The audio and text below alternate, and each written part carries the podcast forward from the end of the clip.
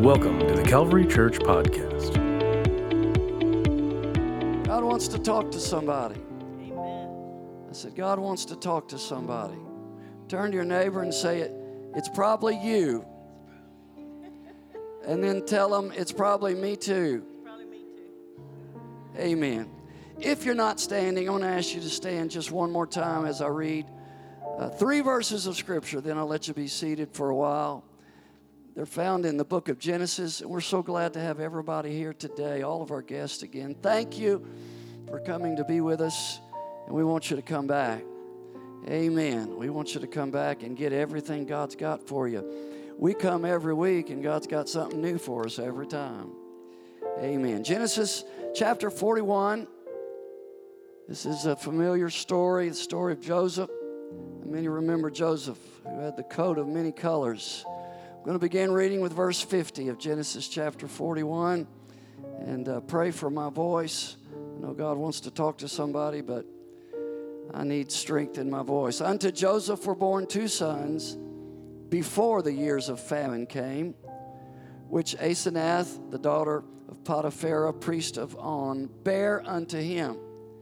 And Joseph called the name of the firstborn Manasseh. For God, said he, hath made me forget. Somebody say, forget. All of my toil and all my father's house. You know the story, I'm going to tell it again, but Joseph was a long way from home, family and friends. Let's go to one more verse, verse 52. The name of the second son called he Ephraim, for God has caused me to be fruitful in the land of my affliction. I'll talk to you for a little while from uh, this thought this afternoon. The heart mender. The heart mender. Turn to somebody and say, I'm glad I know the heart mender. Amen. God will bless His word today. You may be seated. God bless you. Thank you for standing. I'm going to continue reading just a few chapters later in the life of Joseph, chapter 48. I'm going to read several scriptures, so you go with me, we'll go fast. Verse 1, Genesis 48. It came to pass after these things that one told Joseph, Behold, thy father is sick. And he took with him his two sons, Manasseh and Ephraim. One told Jacob, He said, Behold, thy son Joseph cometh unto thee. Israel strengthened himself and sat upon the bed. And then uh, Joseph or Jacob begins to reminisce. Jacob said unto Joseph, God Almighty appeared unto me at Luz in the land of Canaan and blessed me, and said unto me, Behold, I will make thee fruitful and multiply thee, and I will make of thee a multitude of people, and will give this land to thy seed after thee for an everlasting possession. And now thy two sons, Ephraim and Manasseh, which were born unto thee in the land of Egypt before I came unto thee into Egypt, are mine as Reuben and Simeon, they shall be mine. In other words, Jacob is telling his son, Joseph, here, I'm going to make a special uh, occasion here. Uh, I've got 12 sons, but I'm going to make your two grandsons be as though they were actually my sons. Don't forget that. That's very important. They shall be mine. Verse 6 And thy issue which thou begettest after them shall be thine. He said, Joseph, you can keep the rest of your kids, but these two are mine. And shall be called after the name of their brethren in their inheritance. Verse 7 As for me, when I came from Padan, Rachel died by me in the land of Canaan in the way, when yet there was but a little way to come unto Ephrath. And I buried her there in the way of Ephrath. The same is called Bethlehem. And Israel beheld Joseph's sons and said, Who are these? He's uh, getting on up there. He had just talked to Joseph about his sons, and then he said, Who are these? So Joseph reminded his father, They're my sons, whom God hath given me in this place. And he said, Bring them, I pray thee, unto me, and I will bless them. Now the eyes of Israel, or Jacob, were dim for age, so that he could not see. He brought them near unto him, and he kissed them and embraced them. Skipping down to verse 13. Joseph took them both. Now, watch this Ephraim in his right hand toward Israel, Jacob's left hand, and Manasseh in his left hand toward Israel's right hand, and brought the two boys near unto his father Jacob. Now, get the picture here, what he's doing. He is, uh, Joseph is bringing his two boys, Ephraim and Manasseh, to his dad, Jacob or Israel, for the blessing. Uh, normally, a father usually just blessed his own offspring, his sons. But Jacob, we just read a while ago, said, These two boys are special. They're not going to be just your sons and just my grandsons, Joseph. They're going to be mine as though they're my sons. And as you read all through the rest of the old chapter, you see that Ephraim and Manasseh were treated as uh, sons of Jacob. They were uh, tribes of Israel with the rest of Jacob's sons. And here Joseph brings the two boys to his dad to be blessed, which was a ritual, a ceremony whereby the elder, uh, usually done uh, as he was departing life, and in this case, Jacob was on his deathbed. And, and he put the oldest boy, Joseph made sure to put the oldest boy at his dad's right hand. The right hand was very significant in Jewish tradition and culture, including the Bible. It represented the strength and the power of a man or a family. And so he makes sure that the oldest boy, uh, Manasseh, is at Israel's right hand and Ephraim uh, at Israel or Jacob's left hand. Verse 14 And Israel stretched out his right hand and laid it upon Ephraim's head, who was the younger. So Jacob's crossing things up here. And his left hand upon Manasseh's head, guiding his hands wittingly, for Manasseh was the firstborn. In other words, Jacob wanted to bless the younger son, but that was not the way it was supposed to work. The eldest son was the one who was supposed to receive most of the inheritance. In fact, some scholars claim that when a Jewish daddy parceled out his uh, wealth and his worldly goods before he died, instead of writing a will, they did it verbally, that the oldest son would get half of everything that was in the estate, the inheritance. And the rest of the boys, sorry, ladies, you had to marry somebody who was rich. The rest of the sons would divide up the other 50%. But Jacob here is, is troubling the waters. He's going against the grain. He's, he's wanting to give the main blessing to the youngest of these, of these two boys. And, and verse 18, uh, verse 17, when Joseph saw that his father laid his right hand upon the head of Ephraim, it displeased him. So this, it's not supposed to work this way. He held up his father's hand to remove it from Ephraim's head and put it on Manasseh's head.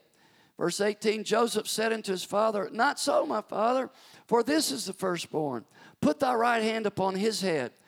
And his father refused and said, I know it, my son, I know it. But he shall also become a people. Uh, the, young, the, the oldest boy, he's going to be a people and he shall be great. But truly his younger brother shall be greater than he, and his seed shall become a multitude of nations. And he blessed them that day, saying, In thee shall Israel bless, saying, God make thee as Ephraim as Man- and as Manasseh. And he set Ephraim, the younger boy, before Manasseh. Let me say that again. Jacob, the granddaddy, put more honor and blessing on the younger Ephraim before Manasseh. And there's a reason. There's a reason why he did that. And I'm going to take about 30 minutes, if you'll give me that, to explain the reason why. Uh, you can't be in the ministry of the church whether you're a preacher or, or, or not, you can't be around uh, where the Word of God goes forth very long without understanding how important faith is in the life of a child of God. We need faith. We've got to have faith. Life throws a lot of stuff at you, and sometimes it does it uh, one right after the other. Sometimes it comes nonstop. I don't know about you, but I, I have to take a hold sometimes of the scriptures uh, that talk about the fact that we walk by faith, not by sight. Sometimes I have to remind myself that book says, according to your faith, so shall it be unto you. Sometimes I need to remember, and you need to remember, that we're saved uh, by grace through faith. And, and we need to remember that without faith, it's impossible to please God. For he that cometh to God must believe that he is, and that he is a rewarder of them that diligently seek him. And all of this talk about faith, I taught about it here recently on a Wednesday night, and God's promises I have found sometimes that falls on what I call deaf ears. At least people seem like sometimes they don't hear this talk that the Bible gives us about faith and how important it is.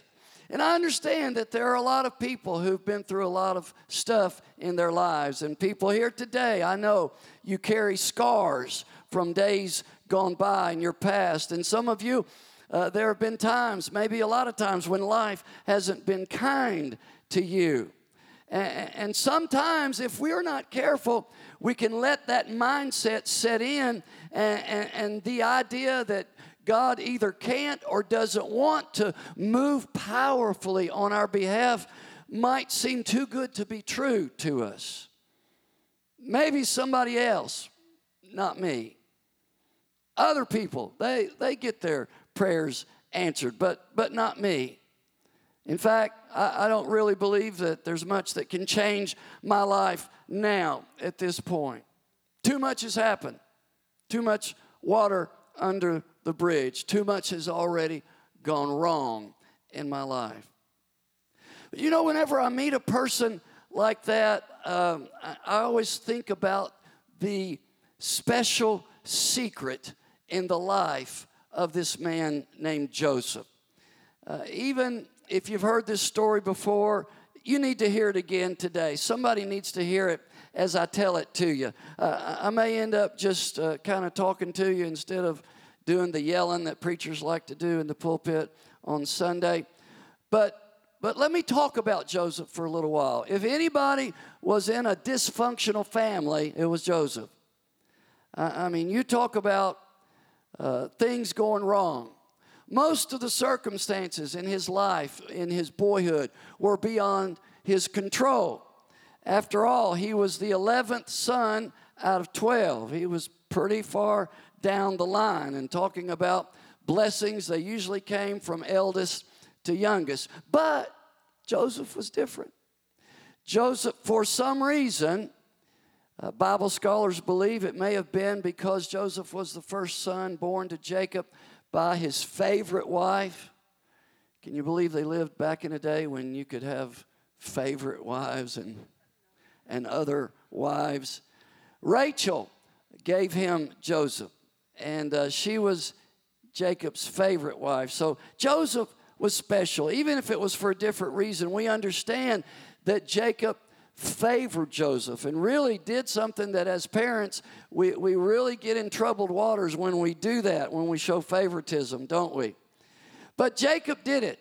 And uh, all this attention that Jacob gave his son Joseph really turned out to be a curse for Joseph instead of a blessing. It was nice for a while, I'm sure, to be daddy's favorite, but it got old because the other brothers made life miserable for Joseph. Uh, the special coat of many colors that daddy gave him, they didn't like that. And, and the more that Jacob would do for his favorite son Joseph, the more his older brothers would hate him. Uh, you know, kids just have a way of picking out that stuff, don't they? Any difference. Oh, uh, his piece of candy is bigger than mine. No, it's not, it's the same. Well, it's that much bigger. That's no fair. And they resent things like that, don't they? When Joseph was 17, he tattled on some of his brothers about something they had done out in the field, and that didn't improve the situation. Nobody likes a tattletale, especially if he's daddy's pet. And on top of this, God gets involved in the mix. And God begins to let Joseph know that he is not an ordinary boy, that there is great destiny down the road for Joseph in his future. He gives Joseph some dreams, and Joseph doesn't keep the dreams to himself. He starts talking about them. And one of the dreams was uh, the sun and the moon and 11 stars bowed down to his star. And another dream was similar to that. Uh, two large sheaves of grain and 11 smaller sheaves bowed down to Joseph's uh, sheaf of, of grain. And, and finally, Jacob Daddy got involved and he said, Son, what are you trying to say? Are you, are you saying you're going to run this whole family? That your mother and I and, and all your brothers, we're going to bow down to you? And, I'm sure Joseph came back with something like, Well, I, really don't know, Dad. All I, I'm, I know is I'm telling you what I saw. So this family is not uh, functioning smoothly. And, for those of us, uh, I, had a pretty good childhood, but all of us have some rough moments in our growing up. Can you say amen? And I'm sure that all of us have been hurt by a family member at some point in our lives.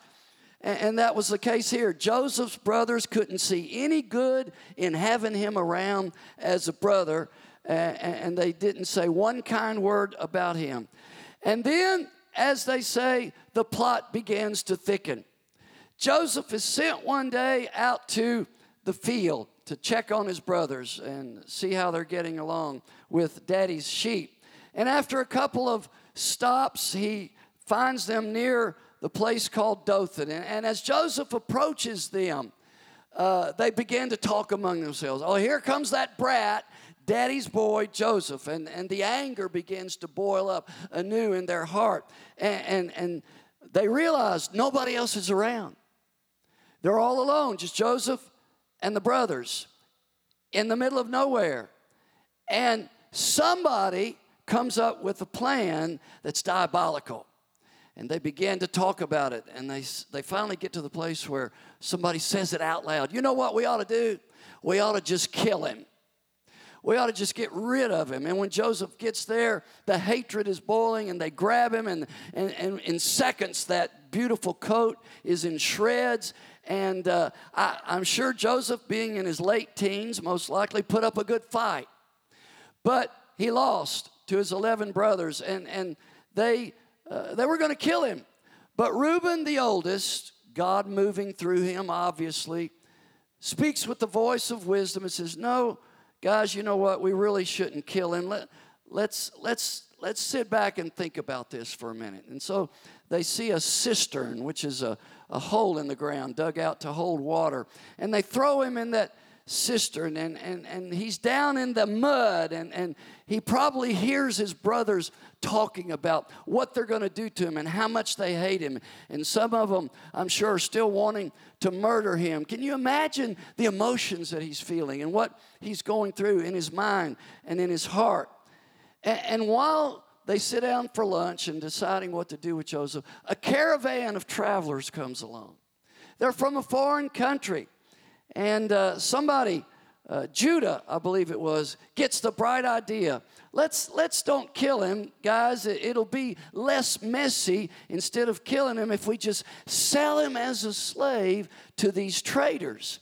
That way we can make a little profit on the deal. And so that's what they do and they pull Joseph back out of the pit. And here he comes, all covered with mud. And uh, they try to brush him off, you know, and clean him off because now they want to make as much money as they can. And they say, Look at this kid. He's a, he's a strong, good looking kid, don't you think? And how, how much will you pay for him? But how about 25 shekels? And they say, No, 12, 15. Finally, they settle on 20 shekels of silver. And uh, can you imagine what Joseph is thinking as he watches? This stranger counting out money to buy him and carry him off into God knows where in some foreign land. And so they, uh, they do that. They close the deal. And like a piece of meat, Joseph is hauled into the caravan of the travelers. And they think they will never see him again. They go home and tell dad, Dad, look, uh, we're sorry. Uh, this is going to be hard for you to take. It's hard for us to tell you. God be with you, Dad. But, but a wild animal attacked Joseph. And, and all we found was this coat. And, and they had killed an animal and covered Joseph's coat with blood of that animal. What a charming group of young men, weren't they? So the Bible says, though, at this point, but, I love it when the Bible has that three letter word, but, and when something that follows it is like it is in this case. But the Lord was with Joseph.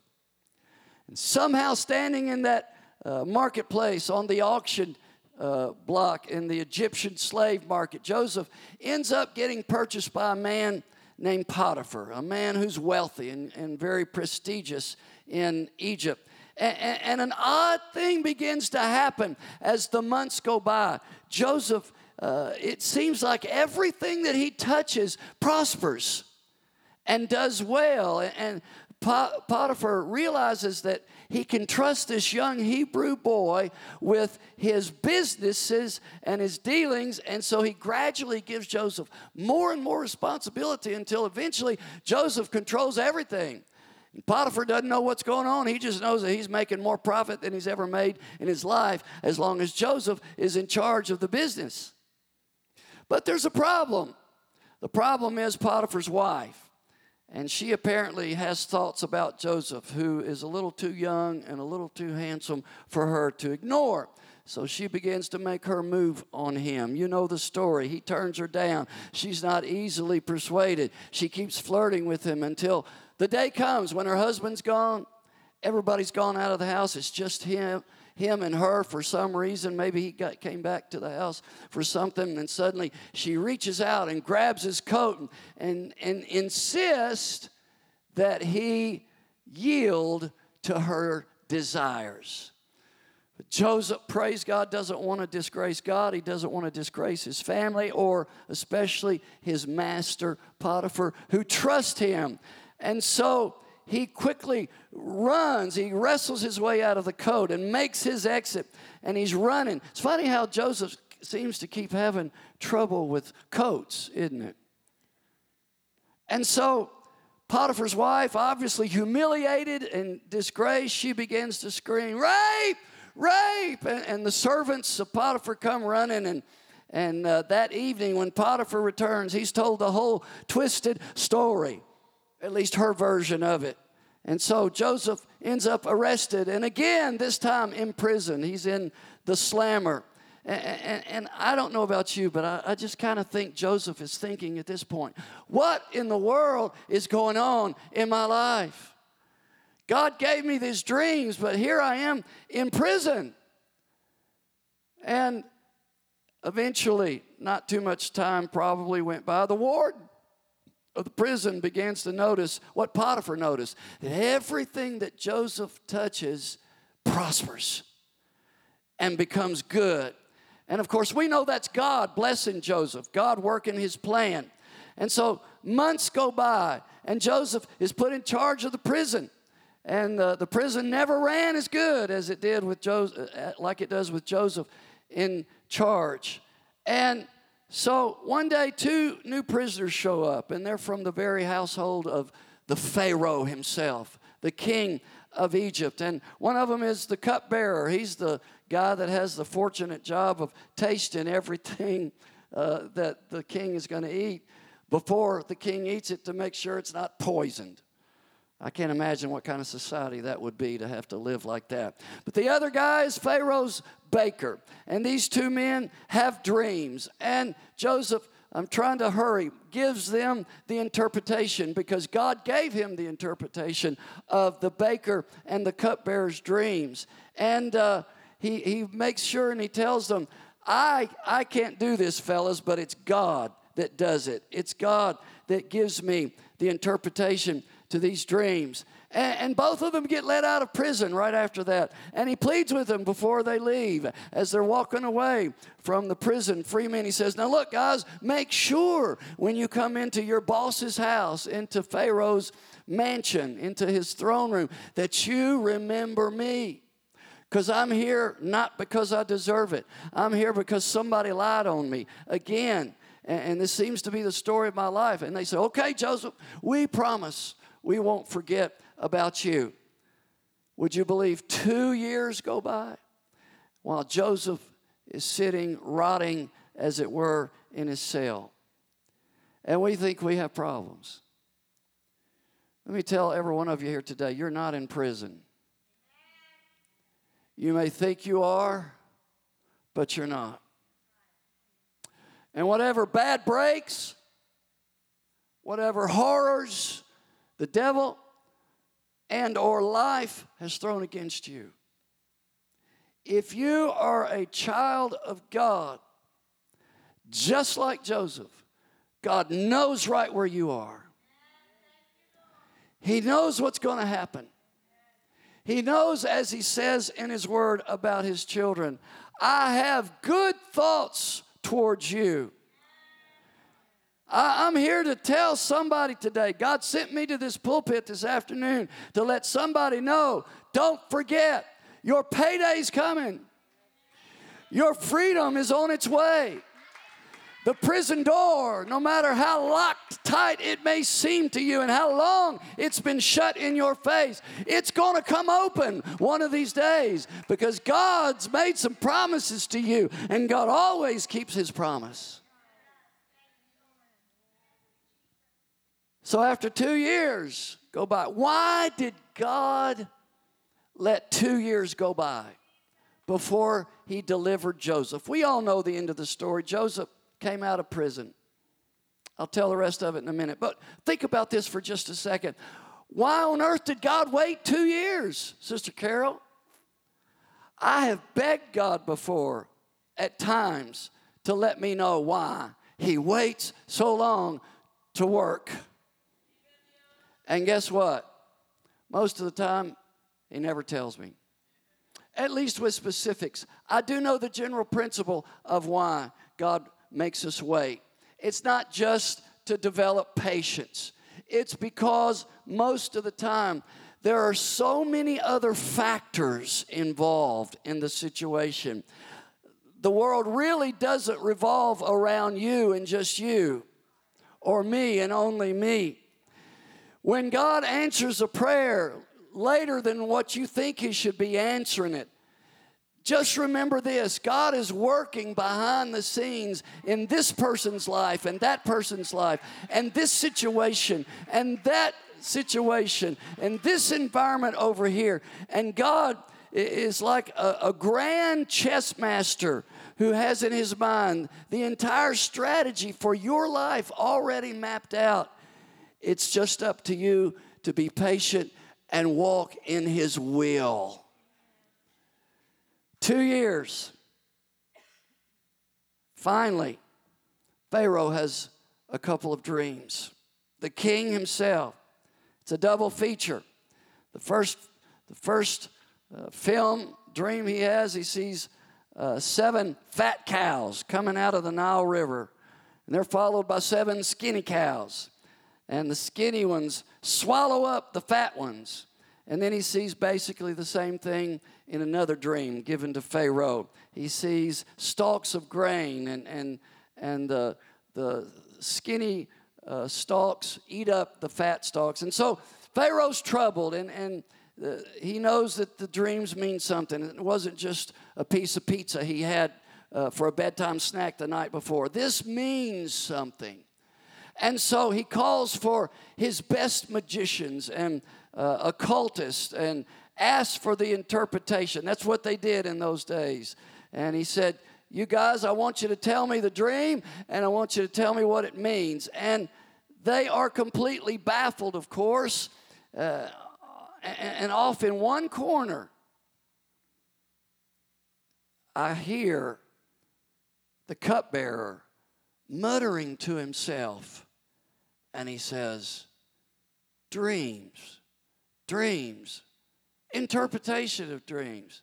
Now, the baker, he had already been put to death. Pharaoh, he did something that ticked Pharaoh off, and Pharaoh got rid of him. But the cupbearer comes up and says, Hey, Pharaoh, I'm sorry to interrupt, but listen, when I was in prison, when, when you were uh, displeased with me and you put me in the prison, there was a man in the prison that interpreted dreams, and they actually uh, came true, just like he said in his interpretation. He's a young Hebrew, and, and I totally forgot about him. He's amazing at dream interpretation. And so that's how Joseph ends up before the throne saying to Pharaoh, I can't do this, Pharaoh, but I know a God. How many are glad you know a God today? And so Joseph proceeds to unfold to Pharaoh the meaning of the dreams. There's going to be seven years of, of feasting and plenty. The crops are going to be so abundant for seven years, but that's going to be followed all across the land by seven years of great famine. And Joseph proposes to Pharaoh, you know, king, with good advanced planning, if you get the right people to do this, you can save up the food. There'll be enough for the nation to eat and then to save up a lot more in the first seven years. And then when the seven years of famine come, then you'll not only be able to feed your people in Egypt, but all of the world will come to you to be fed. And so Pharaoh says, let's do it. You're the man. Of course, we know God was working. God will always work. You've just got to understand when your heart is so broken and you think God has deserted you, that God is working on the inside and on the outside. When you don't see Him working on the outside, He's working behind the scenes to get the job done, to deliver you, to make everything happen the way it needs to happen so that God can bless you and do what He wants to do for you and give you great things, give you deliverance. And that's what he was doing to Joseph. And so Joseph became almost, well, literally overnight, the second most powerful man in the most powerful nation upon the face of the earth, Egypt, because Pharaoh promoted him to where Joseph was over everybody except the Pharaoh himself. And so I, I don't know about you. I, I kind of like to daydream a little bit and read between the lines. I'm not saying that uh, this is how it happened. Uh, because you know me, I say if the Word of God says it, we can believe it. But if it doesn't say that, then we really don't know. But but I'm just gonna I'm just gonna fantasize for a little bit right now. I'm gonna begin by asking you. Now, all of the things that Joseph was told by God came to pass. But what would you have done with all of that power that Joseph suddenly found himself with? I'll tell you what I might have done, and maybe what some of you might have done, maybe not. I, I might have said, I might have gone out one day real soon after my promotion said, Chariot driver, he had his own personal taxi. Listen, I want to make a couple of stops today. I want you to drive me over to Potiphar's house. It's Mrs. Potiphar I want to see. If you will, I have an old score I need to settle. That woman got me sent to prison for a big chunk of my life, and it's payback time at last. I don't know, maybe. Maybe we would have done that, maybe not. Maybe you or I might have headed to the palace and said to Pharaoh, Listen, Pharaoh, excuse me, but I need to take uh, a week or two off if you don't mind. I, I'm going to take a couple of our army squadrons on a run up to Canaan.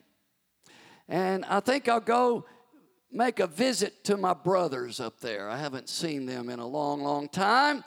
And oh, how sweet it would have been. Vengeance at last.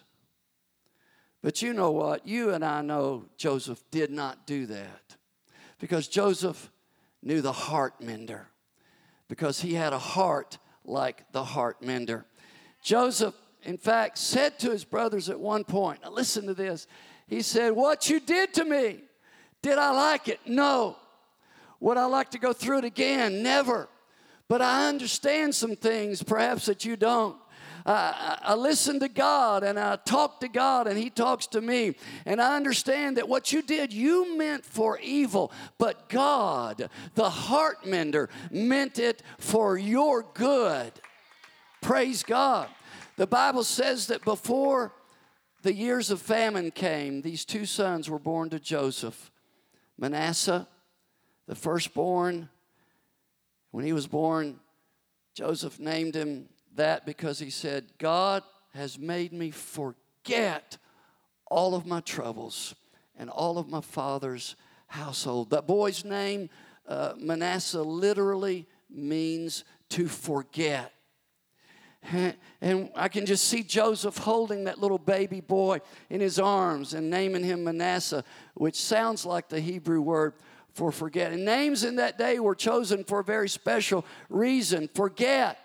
Forget what my brothers did to me. Forget that I've been living for years estranged from my homeland and my family. Uh, think about it. Joseph could have, could have named his boys uh, gold or harvest or crops or something else that was going on in his life right then, but he didn't. Instead, he focused on the really great thing that God had done in his life. And as he stood there holding that little tiny infant, thinking of all that had happened, he singled out God's blessings, the best of God's blessings, and said, I'm going to name this boy Manasseh because he's made me to forget all of the evil that was done to me. Why did Joseph do that? Because he knew that God was somebody who cared about him. And he knew that God had finally come through and elevated and promoted him. He knew that God had begun to work his promise. And all those years, he remembered the prison cell, he remembered the lonely nights, and he waited on the heart mender to fix his broken heart. And God, like he always does, finally came through. I want you to notice what the heart mender did for this man. It didn't say that Joseph had learned to forget. It didn't say that he uh, had enrolled in a seven step course on how to forget or gone to some psychiatrist for help in forgetting. It said, God, Joseph said, made me forget. And God can still do that for somebody here today. I don't know what you've got that's weighing you down this afternoon. I don't know what, what, what has, has, has been like a knife cutting through your emotional state of being, maybe even for years now, holding you back. Making you cry tears upon your pillow night after night after night, and wondering where God was wondering what the, the scripture really meant when he said, I will never leave you or forsake you, when you couldn't feel God a million miles away. I'm telling you, don't give up on God. Don't let your heart, don't let your heart give up on the heart mender because God still loves you. He knows what's going on. He knows how long you've been putting up with that junk in your life. Uh, but He's got deliverance just over the horizon waiting for you. And He's going to fix it for you. Joseph said it wasn't amnesia, the facts weren't erased from his memory. You're going you're going to remember the deed that was done against you. Yeah. But God will make you forget the pain. God will make you forget the horrible feeling of betrayal, knowing that somebody you loved turned on you and did what you never thought they would do against you. God can take all of that out of your heart and fix it mend it, make it be on your inside as though it never happened. The heart mender can do that for you. I'm telling you today. I, I hate the devil. I hate how he, he works on us to make bitterness set in and he uses that uh, against us. But God can take the sting out of the bitterness. Uh, God can make you happy again instead of angry. Uh, I know this one of the the subtle tools in the devil's toolbox that he loves to use is playing the tape. I know that's an outdated phrase, but he plays the tape over and over and over again, night after night, as you're trying to lay in your bed at night, falling asleep. You're watching those old videos play over and over in your mind because the devil sees to it that that's what happens. Hurtful words that were spoken maybe months, maybe years ago. You hear them over and over and over again because the devil reminds you of those hurtful words that somebody said to you. Horrible, ugly scenes repeated hour after hour, day after day, year after year. And it will literally suck the life out of you if you let it.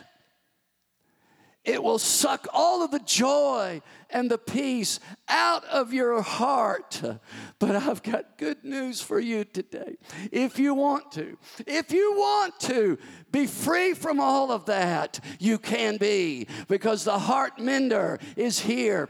I know a heart mender who knows how to rewrite the chapters of the past and let it be as though they never happened. Listen, some hellish things may have happened to you in your lifetime, and, and maybe a lot of them were beyond your control. You couldn't do anything about it. But whatever the case may be, I want you to know today, beyond the shadow of all doubt, God can make you forget. He doesn't obliterate the events, but He can deliver you from the paralysis of it. He can deliver you from the hatred. He can deliver you from the bitterness. Listen to me right now. It's time for somebody to forget some things today in your life. It's time to forget. And the heart mender is here to help you do that. The only reason, the only reason that Joseph could do what he did is because God, who is the God of Manasseh, is the God who can make us forget. And if you are here today and you are paralyzed in your mind by the past, and Satan is destroying your life by by literally draining it of all happiness and joy by his incessant replaying of those old tapes, uh, then you're actually being hit with a double whammy. The original hurt, the original thing that happened back there, that's one thing. But for you to have to relive it over and over again and again, that's not God's will for your life. That's not what the heart mender wants to take place in your soul. I, I think of so many people. I, I know I've known some personally. I know there are many out there. People in the church today who go around with a, an edge, a razor's edge of some kind of inner anger or, or irritability or frustration. And, I know there are people who are permanently depressed in their spirit because something happened way back down the road in their past that they cannot forget. And those ugly memories are like chains around them, holding on to them. The Bible says we should not be ignorant of Satan's devices, of his tricks and his tools that he uses us. And those ugly memories of hurt and what somebody did to you and what they said to you are one of his main weapons in Satan's arsenal. But let us be reminded today we serve the heart mender. And God wants to remind you that the same God who's dealt with every one of your sins and your wrongdoings and forgiven them and put them under his precious red blood of Calvary's cross. That same God is here with that same grace that saved you to overcome the power of your past, to haunt you and hold you prisoner. Somebody clap your hands unto the Lord. Hallelujah. I've got to hurry and bring this to a close. Let, let me show you something here today. When, when a second son came along for Joseph to name, he chose another very, very significant name, very pregnant with meaning. Genesis 41 and verse 52. And the name of the second called he Ephraim. For God hath caused me to be fruitful in the land of my affliction. Manasseh was about forgetting. But that's not all the heart mender does for us. Aren't you glad? Because God wants to restore. The heart mender wants to not just fix things up, He wants to do more than just put a band aid over it. He wants to totally recreate you on the inside, the damage that has been done by the enemy. And He wants to mend it completely. Praise God. Completely. And then down to Genesis 48 and verse 19. His father refused and said, I know it, my son, I know it. Joseph wanted him to bless the older son, to bless Manasseh but he said, he, he shall become a people and he shall be great. But truly his younger brother shall be greater than he. Ephraim is going to be greater than Manasseh. His seed shall become a multitude of nations.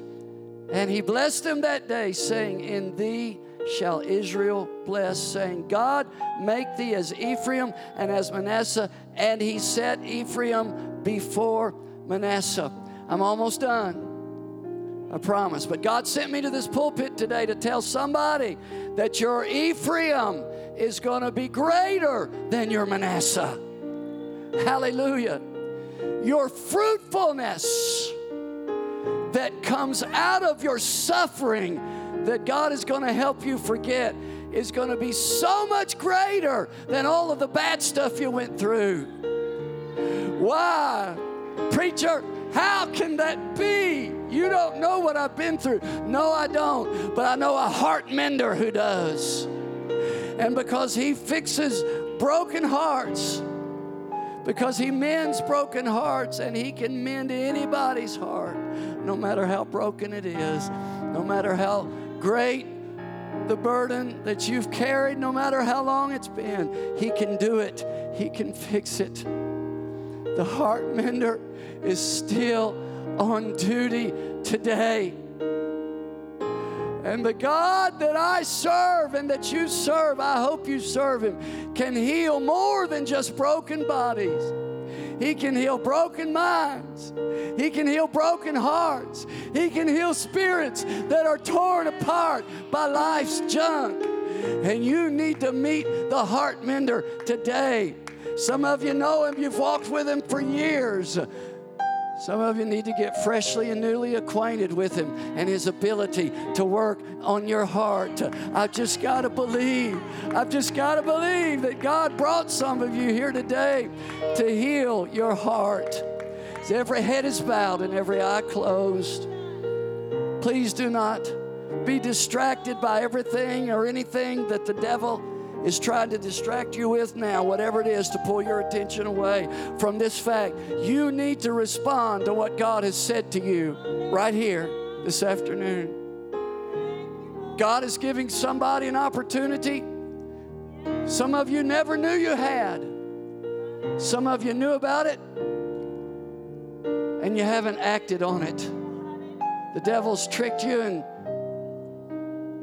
tempted you and convinced you somehow to not take advantage of what the heart mender can do for you today. You need to let God do what He does best. He can do a lot of things, but when He comes into your life and fixes a broken heart, I think that's the greatest of all the miracles that our God can work in this universe that we live in. And I may not have been preaching to you today. Maybe you've already let God heal the brokenness that's there from the past. If that's the case, you know somebody who needs the heart mender in their life. Either way, would you please, please don't leave this place today without finding a place to spend some time in prayer. In fact, let's stand together right now. I'll ask our church folk to come first. Guests, you're welcome to come. Everybody, come on, let, us find a place around the front and let the heart mender do what only He can do in our life. Would you do that? God can make your heart perfect today. I said, God can take your heart, whatever kind of condition or shape it's in, and He can make everything all right again. He can give you a perfect heart. And that's exactly.